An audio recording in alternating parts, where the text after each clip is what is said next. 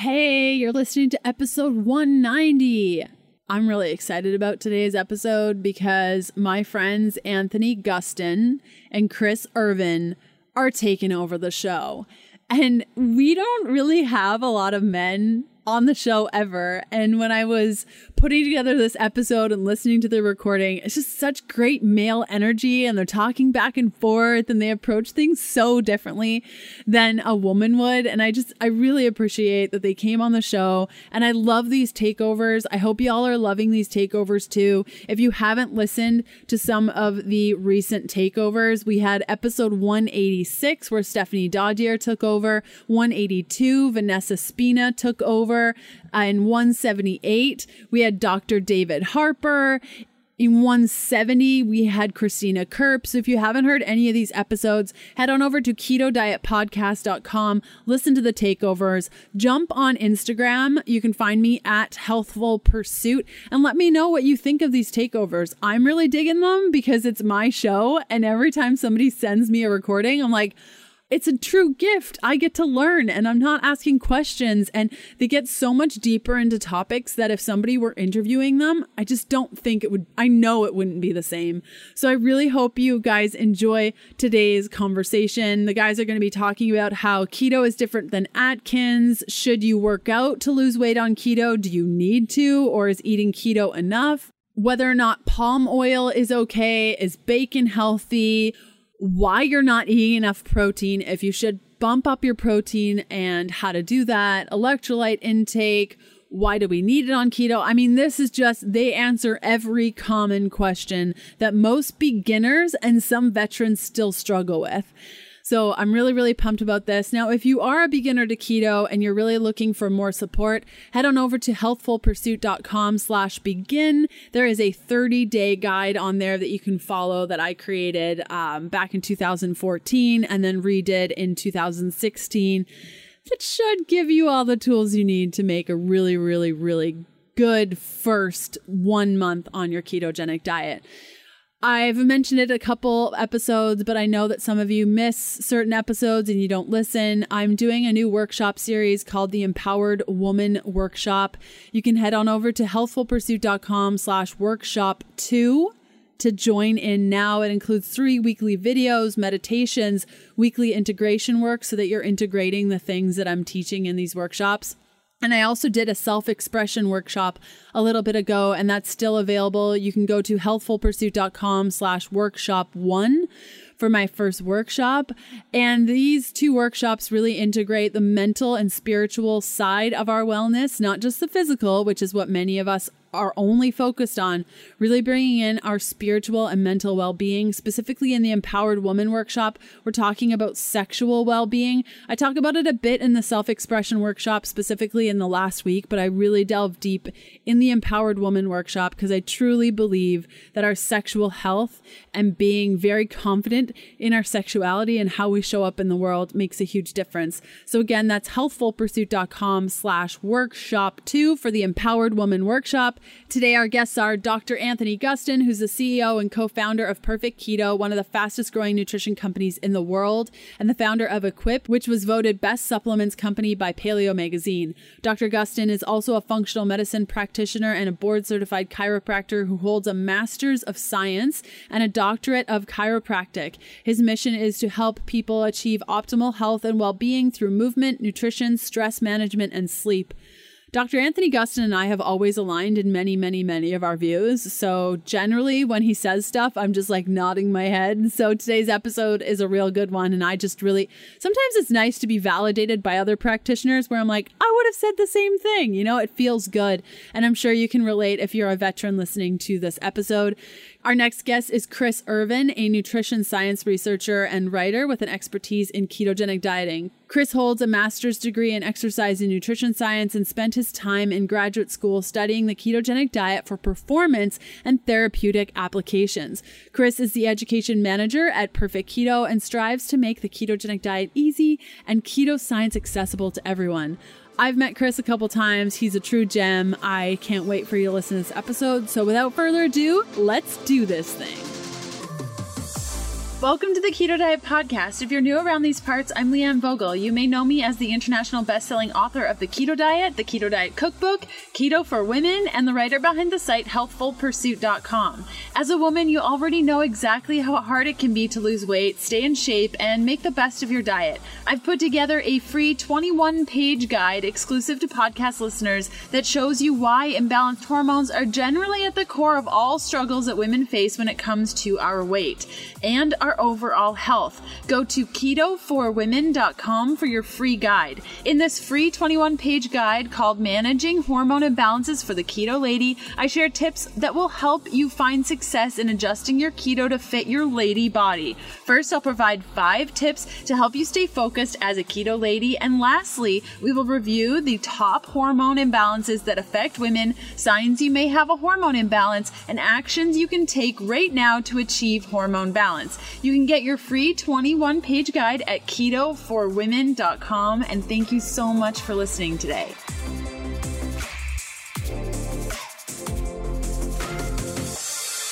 Hello, I am Dr. Anthony Gustin. And I'm Chris Irvin. And thank you to the lovely Leanne Vogel for giving us air, this airtime. Yeah, we're pretty excited about this. It's going to be a very fun episode to record. So, yeah, Chris and I are launching a book, should be out by the time this airs, it's called Keto Answers. You guys may know that name, the same name of the podcast that him and I are both on all the time, and that Leanne was actually the first guest on. Um, but yeah, we the the book is over 250 questions and answers. It's basically all the stuff that I got as a clinician and have gotten over the last few years. Chris is a researcher.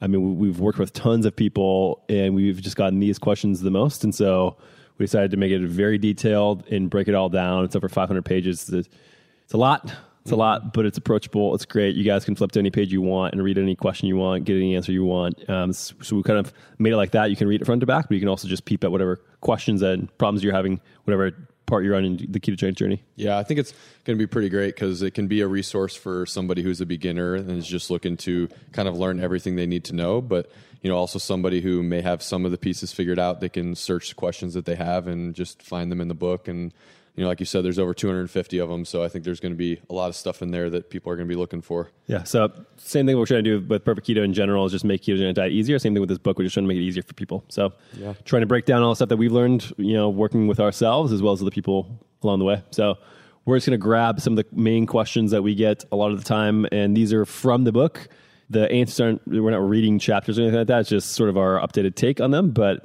all the stuff again in the book is all clearly laid out research and everything. Cool. So let's dive into it. So the first question that we have comes from actually the first chapter in the book and it is how is keto different from atkins which is a question that we get a lot. Yeah. I think you like this one. I do yeah, like this one this yeah. one.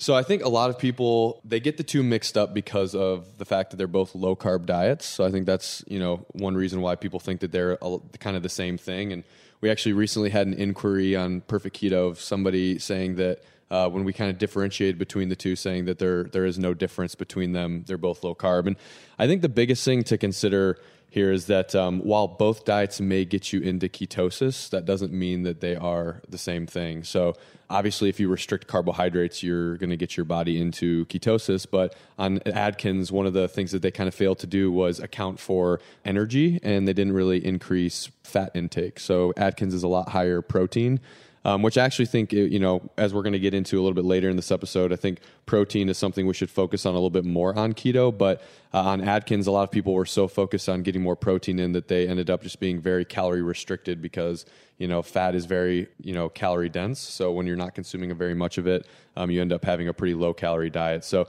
and I think, you know, outside of that, too, the fact that Atkins has a, a carb reintroduction phase, obviously that's a right. lot different from keto, too, and, and not something that you would do on a ketogenic diet. Yeah. And, and not only to that point that, you know, introducing carbs at another time, but Atkins was just low carb, and sometimes when people just eat low carb, they're not measuring a lot, and they they can't tell if their body's actually in a state of ketosis, mm-hmm. which is using ketones for fuel. And yeah. so that's what's different about it being a named diet, Atkins versus ketosis, Whereas ketosis, you, you can tell it's like it, it, your your body's either using ketones or it's not, mm-hmm. and so that's the point where it's a huge difference. You know, in the '90s, early 2000s, or whatever, we weren't having you know, people following an Atkins diet using blood BHB meters, for example. And so now we can do that. We can actually see is your metabolism in the state of ketosis, yes or no? Yeah. It's a huge differentiate, differentiating point, I think. Yeah, and I think another thing is like um, we had we actually had a little conversation about this at the office a couple days ago. I think a lot of people like confuse if something is if you're in ketosis, like ketosis and ketogenic diet as being the same thing, and I think that's what leads people to think that like you know Atkins is the same as keto, but the ketogenic diet is a diet just like you know South Beach is a diet or any other diet is out like they are an actual diet. Ketosis is, is a metabolic state, so you know just to consider any diet that gets you into ketosis as like being keto that's not necessarily the case. And I think that's kind of a big differentiator for people that, you know, ketogenic dieting is higher fat. A lot of people are making it higher fat than it should be, I think, but it is higher fat than an Atkins diet. Love it. All right. What do we have next? All right. So the next question we have, and I know this one's going to be one of your favorites, I think, is do I have to work out to lose weight on keto? So technically, no, you can lose weight or fat. I'm, I'm assuming you you mean fat here when you ask this mm-hmm. question for people, and we we talk about that in the book. But yeah, I mean, the question I asked is like, wh- why would you not work out regardless of health goal? Like we we just know the benefits you would get. Like the, the benefits are limitless. Mm-hmm. Your human body should be moving. It should be mm-hmm. working out. So while no, it is not critical for losing fat, you can regulate a lot of stuff with just nutrition only. It's going to help. It's for sure going to help. Mm-hmm. Not only with losing fat and mobilizing fat and using more energy and causing your your muscles to squeeze and your blood to pump and inflammation to go down, oxygen consumption to go up, all this different stuff. But it's not necessary, but it's highly, highly encouraged. Yeah. What's your answer? No, I agree. I think like the very easy answer is that no, you do not have to, but yes, you definitely should. Is is kind of where I come from. You know, there's plenty of research out there showing people just following keto. Like we know that when you're following keto, you're putting your body in an optimal fat burning state. But adding exercise in, to your point, is going to enhance those results. Uh, it can also help you get more keto adapted, which is just going to help you get in that fat burning zone a little bit better, and all of the the health benefits that you just mentioned that come with it. So, you know, while you don't have to do it, it's just so strongly recommended that we can't imagine not doing it. Yeah, I mean, it's sort of like asking, should I sleep if I want to lose fat? It's like you should just sleep in general. like, you should just you should move and work out and make sure that you're physically active, regardless of any goal. If you even if you have zero goals, unless your goal is to be unhealthy, I think that you should be working out. Yeah, for sure. Love it. All right, next question, and this is uh, another one of our favorites here is are there any oils to avoid on a ketogenic diet? So obviously, keto being a higher fat diet, a lot of people are using like coconut oil, olive oil, things like that, but are there any oils that we should be avoiding? Ooh, yes, yes. I mean, this is the thing that where a ketogenic diet can be unhealthy, and I think that one of the easiest ways is to have vegetable and seed oils in your diet. Yep. So these are super industrial processed. So you from you know either rapeseed slash canola, soybean, corn oil, peanut oil. These things are these are not traditionally fatty foods that we have no other way to use them because they're subsidized. We have a surplus of them, so we squeeze them out into tiny little. Um, like so, for instance, like soybean oil is four thousand soybeans, I think, per teaspoon. Jeez. That's Like, crazy. you, you- you should like no one's going to be able to get and shuck and eat four thousand soybeans and mm-hmm. get that much oil out of it. Where people are eating cups and cups of oils, and so these things are taken. They're ul- like ultra processed. They're really t- bad forms of fat, and they can really destroy your cell linings. So Yep. pretty much, I, I would say anything that where it's something that's not a naturally fatty food. Mm-hmm. You know, coconut's fatty, right? You make coconut milk with coconut oil. You, can just squeeze it, and oil will come out. Yep. Olives, same thing. Squeeze it, fat comes out. Avocado, same thing. It's really fatty. Is a soybean fatty? Right. Mm, I don't think so. Is corn fatty? no. Yeah. So that, I mean, that's the way I think about it. Is is is it a a thing that's naturally fatty and something that you can squeeze and see something fat come out of it? If so, great. Yeah. If not, skip. Yeah, and I think um, you know, like when you point out that this is where a ketogenic diet can be unhealthy, it's because it's so hard to find products that don't contain vegetable oils now. Like you know, for a lot of you guys out there that are just getting like mixed nuts from the store, almost every single one is mixed with. It- It's a blend of different vegetable oils, canola oil, corn oil, whatever. And same thing if like you're trying to dine out, you know, most people are cooking in these these oils because they're also very cheap. So, you know, if you go to a restaurant and you get a burger without the bun, it's very unlikely that they're using avocado oil or coconut oil to cook it. They're probably using canola oil or corn oil or something like that. Um, so, and I actually think like, you know, being a little bit of like the research nerd here going into it, I think this is one of the reasons why we see a really big discrepancy when you look at studies of like, okay, 20 people are following a ketogenic diet and we're looking at like inflammatory markers and, you know, we just don't really see all of that consistent results amongst the people in the keto group. Well, that's because, you know, I can be following a ketogenic diet where I'm cooking my meals at home, I'm using healthy oils, you know, really low inflammatory oils, thing like that. And you can be dining out, eating bunless burgers from McDonald's. We're both following the same macronutrients, but obviously the composition of our food intake is a lot different. Very so, different. Yeah, so I think that like that's one of the, the things for you know high, the high fat diet, the high fat nature of the ketogenic diet is why we need to take these things into consideration because it's very easy to just end up consuming massive amounts of these very pro inflammatory oils. Yeah, and then pro tip about palm oil. So a lot of people think mm. palm oil is bad for you nutritionally. It's actually not the case. So palm is a fruit, and so you can squeeze that. It's a very fatty fruit. The bad part about palm is that it can destroy rainforests, kill orangutans. We all have heard of these horror stories. If it says anything about being certified as you know, there's a bunch of different certification programs on the package, like certified whatever palm, that's totally fine. If not, you know, you make the ethical and moral choice about how you want to choose that. But palm oil is actually falls into the category of healthy, you know, stable fats. What does it mean if it's certified? Why is that better? Yeah, so I mean, one of my podcasts with Jeff Nobbs talks all about this, but mm-hmm. they they go through and it's actually a sustainable cycle where mm. they they're not tearing down rainforests to do Yeah. this. They chop down the palm and actually then use the leftovers to put into steam engines that powers the plant, mm-hmm. and then the palm grows really fast. So it's mm-hmm. actually really it can be really cheap and a really great production. But it's sort of like if, if not, then it's like basically they're going to Indonesia and Thailand, et cetera, and, and wiping out original ecosystems and habitats. Yeah. is not great. Yeah, so if you guys see like MCTs coming from palm oil, that doesn't mean that they're any worse. You know, especially if you're getting them from like the certified sources, like they're still an MCT. It's just a like molecularly, it's going to be the same whether it's coming from the coconut oil or the palm oil. Yeah, there's no nutritional difference Yeah. between And it's gonna or be- coconut. For sure. Yeah, it's going to be, you know, interact the same way in your body. So, yeah, the biggest thing is just making sure that it's a sustainable practice. Back to today's episode in a sec. ButcherBox features 100% grass fed and finished heritage bred pork and organic free range chicken. ButcherBox sends you high quality, health promoting meats directly to your door on dry ice and free shipping anywhere in the lower 48. ButcherBox makes committing to quality protein sources less expensive and more available to everyone. Their prices are hard to beat, and it's challenging to find a higher quality product anywhere in the USA. I've been using ButcherBox for years and love the convenience of a package showing up just when I need it, and their ground sausage is an absolute dream. ButcherBox has put together a super special deal for all listeners of the show. Order your first box and get a special gift plus an additional $20 off. Now, this special gift is so epic that I can't even mention it on the episode today. So you'll have to go to butcherbox.com slash keto diet to check out the deal plus get your $20 off your very first order. Again, that's butcherbox.com slash keto diet to check out the deal plus get $20 off your first order. If you're unsure of the link, simply check out today's show notes for all the details. Okay, back to today's episode. All right, the next one, and this one may not be the one that uh, we're going to be the fan favorites for, but uh, is bacon healthy?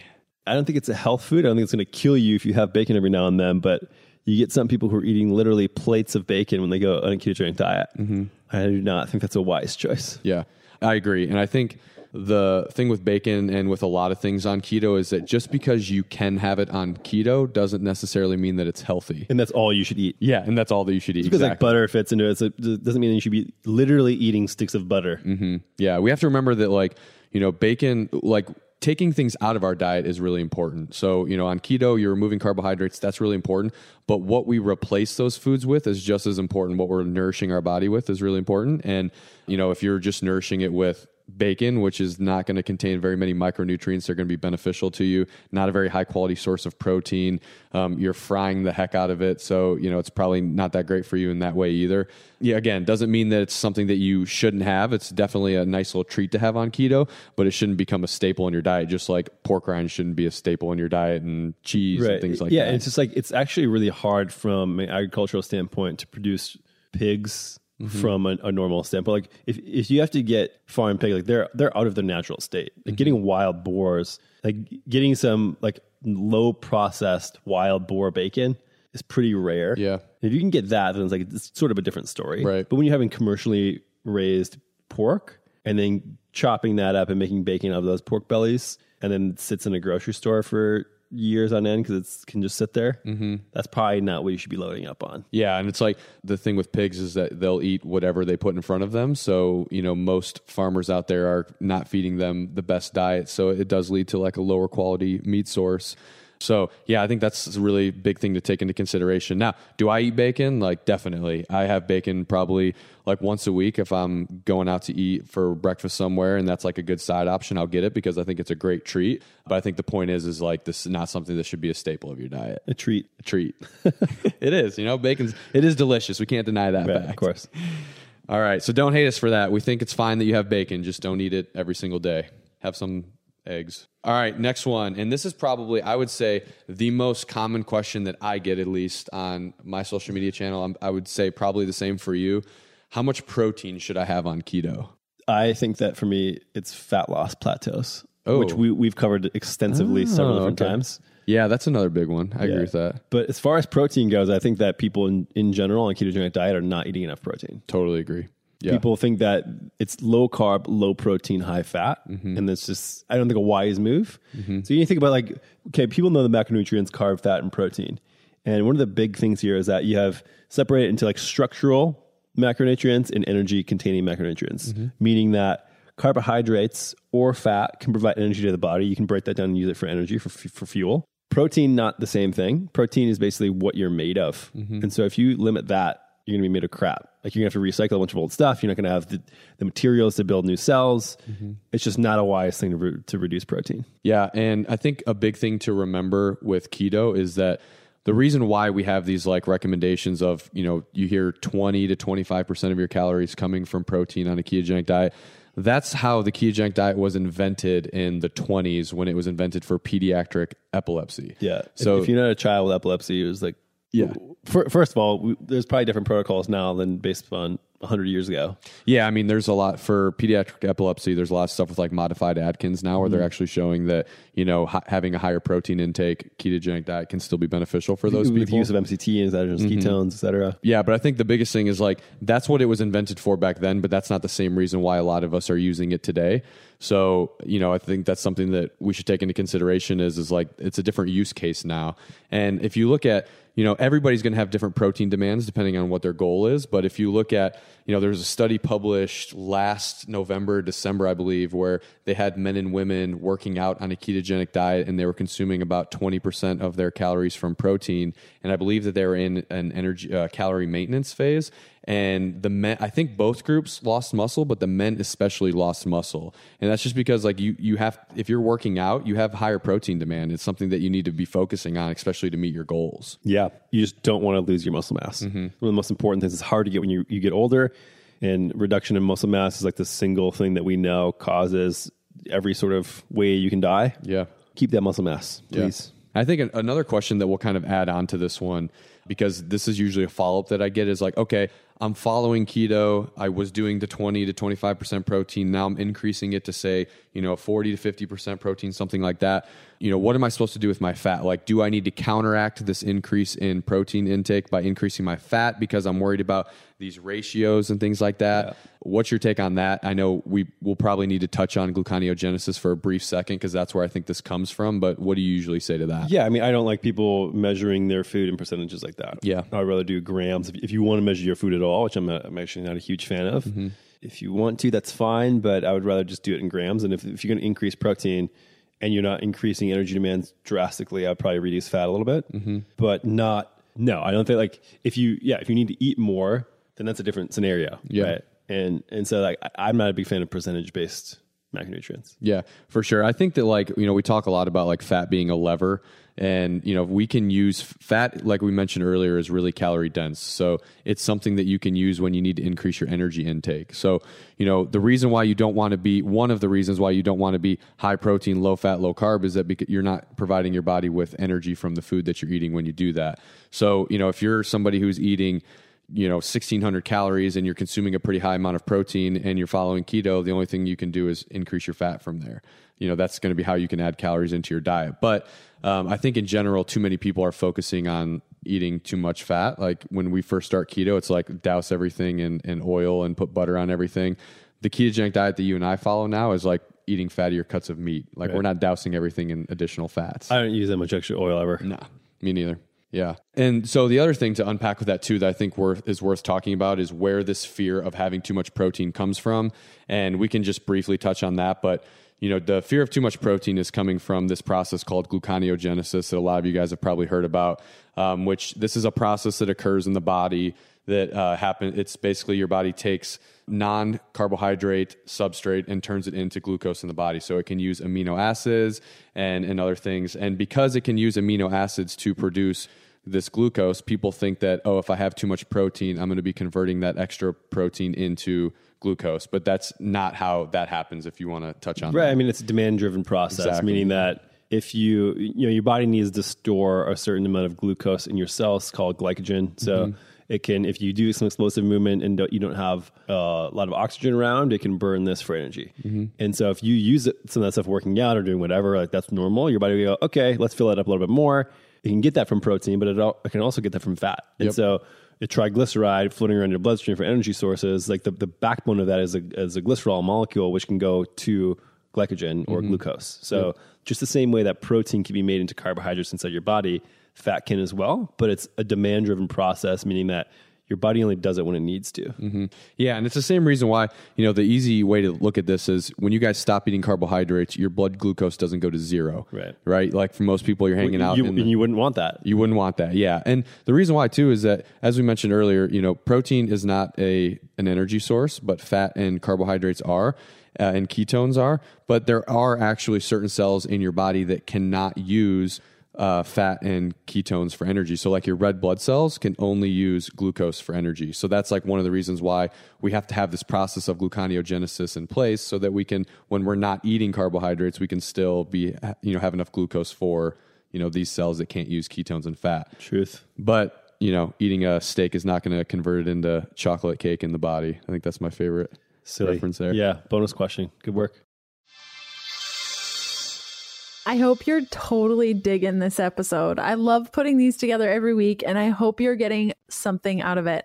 I love seeing where you're listening from. So, next time you're listening, or even right now, take a picture of yourself watching the show or a screenshot of your favorite episode and tag me on Instagram at Healthful Pursuit. And if social isn't your thing, that's totally fine. Just jump on your favorite podcast player and leave a review for the show. Okay, back to the good stuff.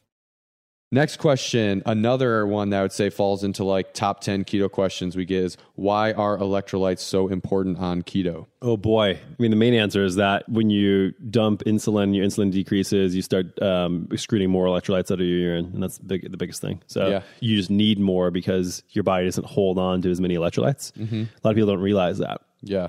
I think a lot of people when uh, so this is also the reason why electrolyte deficiencies and dehydration is the reason why I would say is 95% of the reason why people have keto flu symptoms. I think a lot of times people think that they're going through carb withdrawal when they're Yeah. uh, experiencing keto flu symptoms, but really what it is is that your electrolytes are really low because you know a lot of people are afraid of salting their foods. You know, there's not a whole lot of great whole food sources of electrolytes. I think when you're on a ketogenic diet, supplementation is is really important and there's Paramount.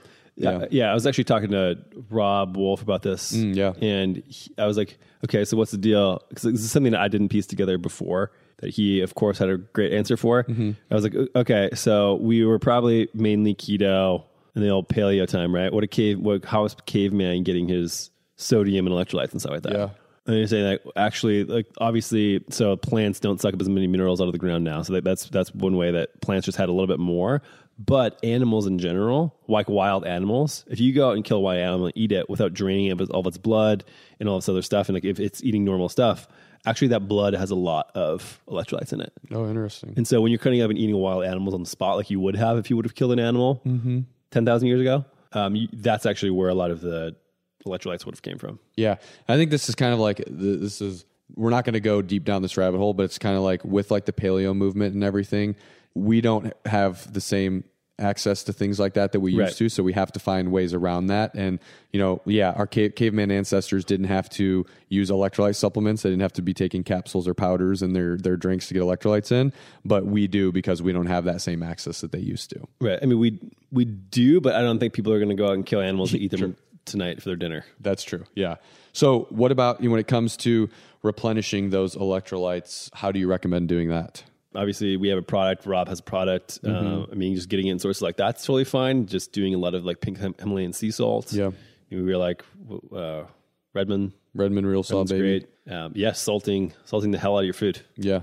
Avocados are another good one too. I think um, like one of my favorite things to do after a workout because I sweat a lot, so I feel like I really need it then is when I make like my I'll do like a, a whey protein collagen shake and then I'll do like a half an avocado and then add some salt in there to help replenish everything. Yeah. I'm drinking, Also- I'm drinking collagen right now with salt in it. There you go. See, we practice what we preach. Oh yeah. All right. Yeah. Before we get to this next question, I'll also add that another great way to get electrolytes in is uh, through using exogenous ketones. Um, exogenous ketones are bound to minerals, and they're usually bound to the minerals that you need to replenish on keto. So that's a great way to do it. But that leads into the next question, which is: Are exogenous ketones safe? Oh God, no. Oh, boy, we better shut down. Shut down the business. Uh, clearly, we think so, and uh, like maybe it's bias or not. I just I have no reason to think that they are unsafe. It's literally what your body can run on for energy source when you're on a ketogenic diet. Sort of the same exact molecule. So yeah. yes, Yeah, I think um, where this like this is a very common question, but where this question is usually coming from is that people on keto fear that if they take exogenous ketone supplement that they are going to be stopping their body from producing ketones. And that's just not necessarily what happens when when you do this. So what what you'll see happening when you take exogenous ketones and for those out there who have never taken them, exogenous ketones are basically just supplemental ketones. So, you know, the ketones you're taking the ketones that your body's producing are known as endogenous ketones, as you know, they're made in the body. Exogenous is coming from outside the body, supplemental. So when you take these exogenous ketones, you're going to see like a two to three hour increase in your blood ketones, which just means that you're going to have more energy available uh, for your body to use. So one of the things that we know from research is that the brain uptake of ketones is proportional to their availability in the blood. So if we can get more ketones in the blood, uh, we can be providing more energy to the brain. So you know, using exogenous ketones, you know, before a workout, before you're you're working, you know, to yeah, that, that's my favorite thing. It's like Yeah. e- even when I'm on a ketogenic diet, I'm really limited in carbohydrates, doing everything normally with my nutrition. My levels in my blood, if I test in a meter, are like 0.5 to 0.8, Yeah. especially if I've been doing it for a while, which I have years. I can take exogenous ketones, get up to like 2.0, and my brain will be on fire at that point, and Yep. I can do a lot of really productive work. My body just doesn't, it's really efficient at using them, so it doesn't make a surplus for my brain to use. Right. So that's why I use it for my goal. There's a lot of different therapies where I think that I mean, Mm-hmm. we're working with a research lab on, we gave them a bunch of ketones to do some tests. I mean, what was that for? Cancer. Cancer. Yep. So there's a lot of stuff, you know, applications for this beyond just adapting to a ketogenic diet, which I think this can, you know, the reason why that works so well at that point is because your body's used to using carbohydrates. You take it off, you give it a surplus of ketones. It goes, oh, okay, I can start using this stuff a little bit faster than if you were to just deprive your body of all energy moving forward. Yeah, and it's like it, you can almost think about using exogenous ketones as a kind of a biohacking technique, like you were mentioning, is that you you know your body just because it produces a certain amount of ketones doesn't mean that there's not benefit to having more, especially for those cases where, like for me, it, I'm hitting a deep work session, two three hours of writing or something like that. Like when you're writing this book, having extra energy available to my brain is just going to be a great thing. So that's a great time to use. it. This book was written primarily on ketones, Yeah, yeah, definitely. It's powered by ketones. I would say. powered by ketones, baby.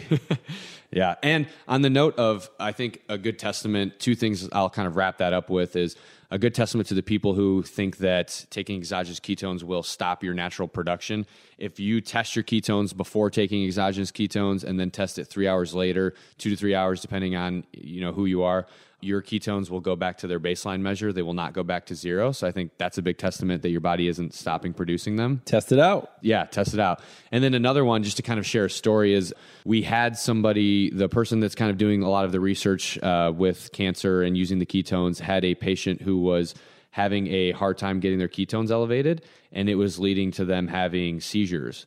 And um, they just you know following keto couldn't get them up started taking exogenous ketones and that led to not just during the time when she was taking the ketones but over the course of the whole day it was increasing her ketone production and she actually stopped having seizures from it so obviously that's just a single case study but if she was taking this and it was just completely stopping her own ketone production we would not have seen that same Yeah, it would have been the opposite result. Yeah, exactly. So obviously we like exogenous ketones. All right, another question. We got three more before we wrap it up with you guys. Um, next question is that what is the difference between fasting and keto? Well, you can, f- if you're fasting, you'll be in ketosis. But if you're in ketosis, you're not necessarily fasting.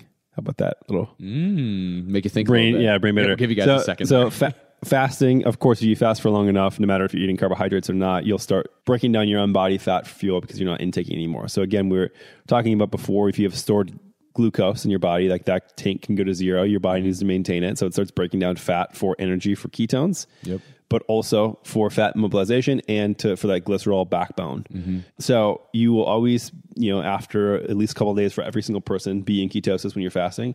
But when you're in ketosis, there are certain, you know, signaling molecules, things like that, different things that happen when you're fasting that don't happen when you're in ketosis eating a normal diet. Yep. Which is okay. Mm-hmm. Yeah.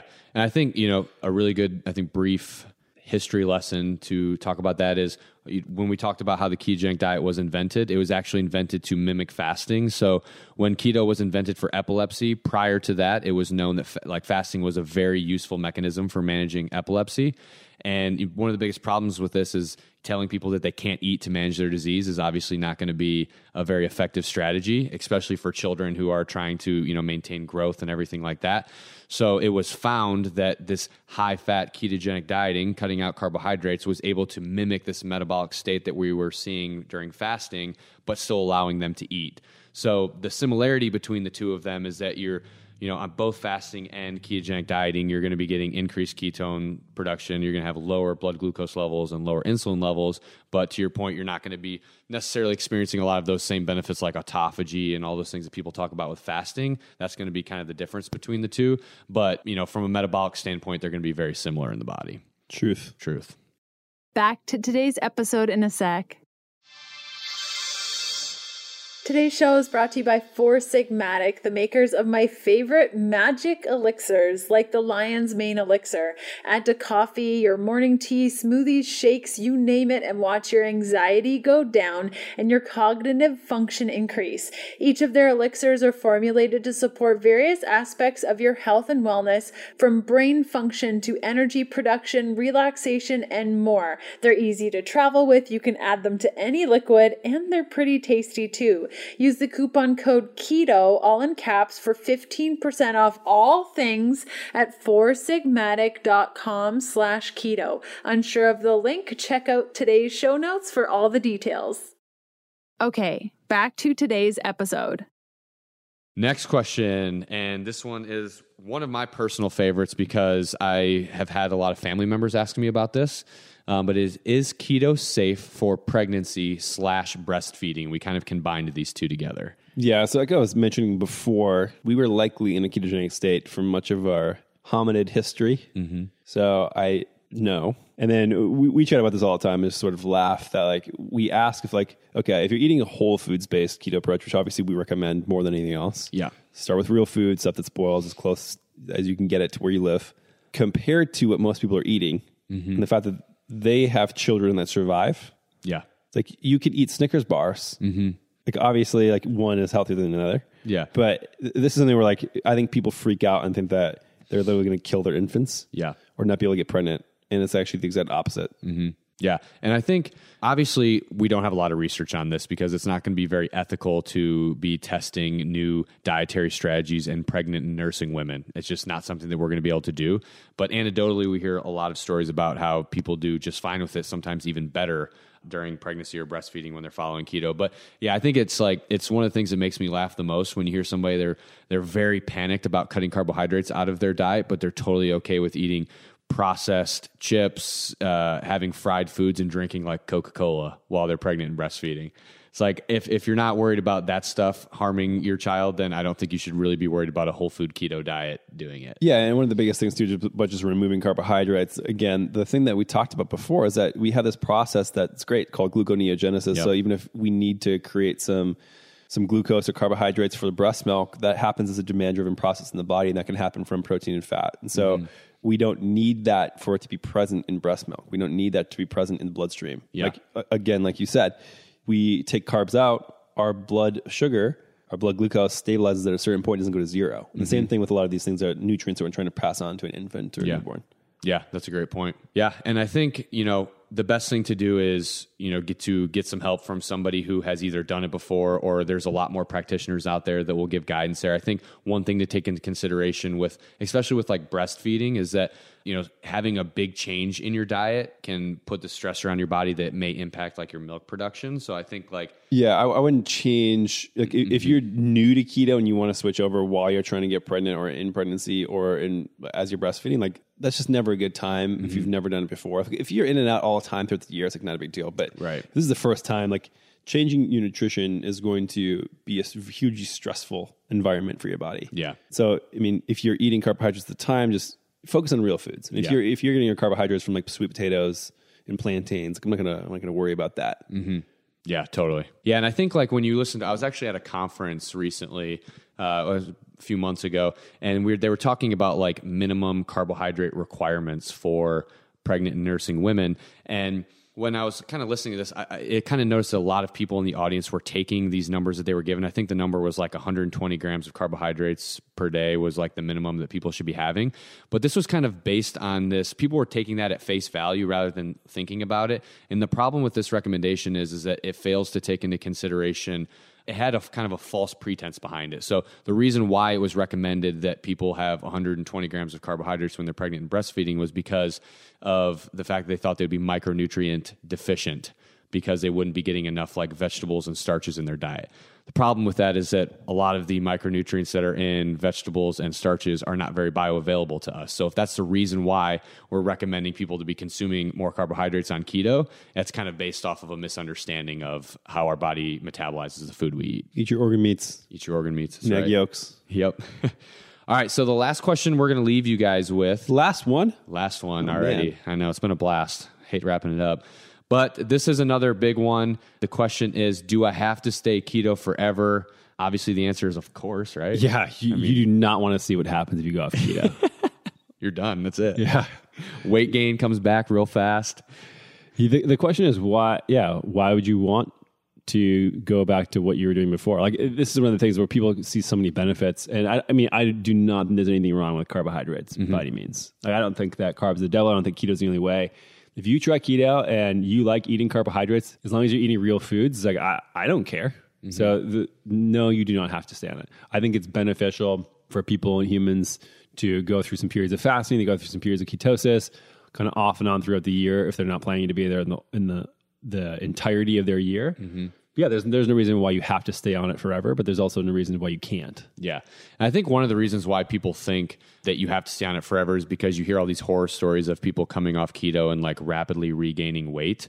And Well, it's because they go back to eating Doritos and right. crap. Yeah. It's like, you know, if you went to the gym and you started like you were working out a bunch and you gained a bunch of muscle and then you just stopped going to the gym and then you started just sitting on the couch and you lost all of you know the muscle that you gained would you be like oh the gym doesn't work i had to stay in the gym forever for it to be beneficial you know it just does like if you go back to that way that you were living your lifestyle before then obviously you're going to have that rapid weight gain and you're going to kind of go back to that previous way Yeah. yeah So what's your plan? Are you gonna do keto forever? I mean, to be honest, I really just enjoy the way that I feel on it. Like, I, I don't have a reason to stop. The foods that I enjoy most are meat. Uh, Yeah, I, don't, I don't miss anything. I don't. Yeah, there's really no. I don't really, you know, and I'm have a pretty healthy relationship with food to the point where like if I'm traveling somewhere, like uh, just recently went to Mexico a few months ago on my uh, anniversary and definitely enjoying some of the cultural cuisine that's there. You know, when I went to Italy last year on my honeymoon, I did the same thing. Like if I travel somewhere and there's a food that I want to have that's, you know, part of the experience, like I'm going to have that. But in my day to day, I know that, you know, waking up and starting the day with a with a pastry like I had to do for that blood glucose testing experiment a couple days ago um, does not set me up for success the rest of the day. And I, I, really like the way I feel when I just eat meat and some vegetables. Yeah, and I've tested it sort of like eating sweet potatoes, plantains, etc. at times, and sometimes I feel good, and sometimes I don't. So mm-hmm. I just play around with it, and sometimes I I go back, sometimes I don't. And like you, I when I travel, I was in Europe a couple months ago. I was eating local food. I was eating bread in France. I was eating all this stuff. So I yeah. mean, it's just it's a tool, right? right? And so, what is your goal? My goal is to be as healthy as long as possible.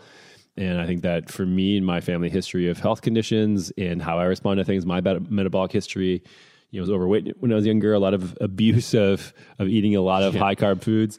I think just works for me and my metabolism. That's why I think it works for a lot of people in this country and worldwide. Is that we've just had a lot of we, we went so far off of the mark of what's normal for a human being mm-hmm. that to go back we have to eat sort of a little bit different of a diet and we need to treat our bodies a little bit differently. And so that's how I view it, and that's why I think it works for me. Yeah, and I think that makes actually a really good point with why people need to be on keto, why most people need to be on keto. Is like if you have been chronically consuming a lot of carbohydrates, especially processed carbohydrates, for a long period of time, your body's insulin resistant. You no longer use carbs very well. So that's like why you need to, to go on keto. And for some people, you may be able to do keto for a certain period of time and then you may be able to kind of reverse a lot of those problems that you had. But for some people, the damage may be so severe that you really should con- kind of continue following a low carb diet. Does that mean that you have to be strict keto under 20 grams of carbs all of the time? No, but following a lower carb approach is probably going to be more beneficial for you. Yeah, and like if you are a if you were raised eating only whole foods and you've never I mean, you just can't eat that many carbohydrates. Yeah. You know, if I'm only eating sweet potatoes in addition to my meat that I'm eating, mm-hmm. what am I going to eat? Like 75, 100 grams of carbs max in a day. Yeah. That's if I'm stuffing my face full mm-hmm. and putting tons of butter and everything on it to make the, the potato actually taste better than it is normally. Yeah. Mm-hmm. And if you grew up like that, you're not going to have a problem. You're not going to need to have ketosis. You're not going to probably realize a lot of the benefits that we do. But if you've had a history like 99.9% of Americans and people, other people in other, you know, Western world, it's going to be a really effective tool for you. That's just the way it is. That's yeah. where we're at. Yeah, totally agree. All right, guys. So that is, uh, that's 10 questions that we pulled from the book. So like Dr. Gustin mentioned at the beginning of this, the Keto Answers book has over 250 of the most common keto questions. They're just like this, where you know there's a question and then we kind of break it down. Some of the questions have short answers, some of them have long answers. But I think that if you guys are are looking for information, or if you're looking for if you know people that are wanting to start keto but they have a lot of questions, I think this is going to be a really great resource. yeah, them. if you've been doing it for a while and maybe your goals have changed, maybe things have changed for you. I think it also is a good thing for you. So, yep, head to Amazon, pick it up, leave us a review if you like it or if you don't whatever. We still want to hear from you. And thanks again to the wonderful Leanne for having us on today. Yep. Thanks a lot, guys.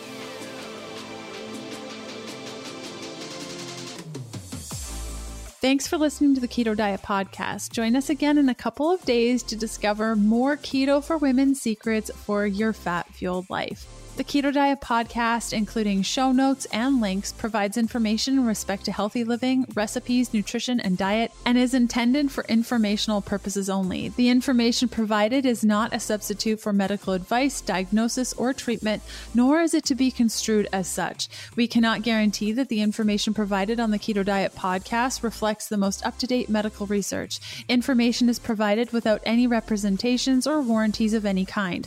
Please consult a qualified physician for medical advice and always seek the advice of a qualified healthcare provider with any questions you may have regarding your health and nutrition program.